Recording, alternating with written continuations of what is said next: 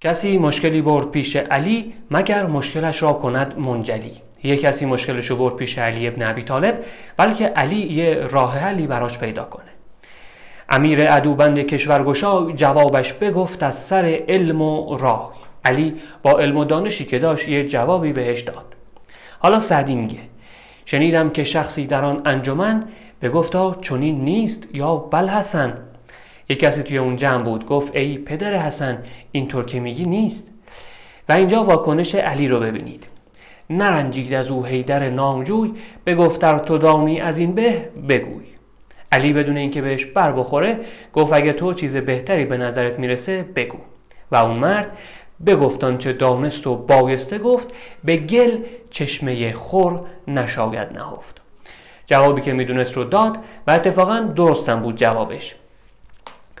سعدی چه خوب میگه؟ به گل چشمه خور نشاید نهفت. خورشید رو که مثل یک چشمه جوشنده است نمیشه با یه ذره گل روش و پوشوند.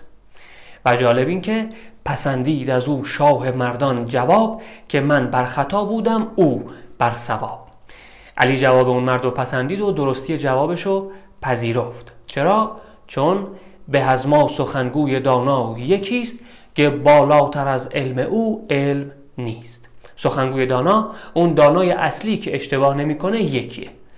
که معلومه منظور سعدی اینجا همون خداست. این حکایت اینجا تموم میشه. حالا ببینید سعدی چه خوب و دلیرانه میگه. گر امروز بودی خداوند جا نکردی خود از کبر در وی نگاه. میگه اگه این دور زمونه بود این اتفاق میافتاد آدم صاحب مقام و سیاستمدار یا اون کسی که جای علی نشسته از سر کبر و غرور اصلا اون طرف رو نگاش نمی‌کرد. تازه اگه یکم هم اون طرف مخالفت می‌کرد به در کردی از بارگه حاجبش فرو کوفتندی به ناواجبش. می‌زدن با کتک بیرونش می‌کردن.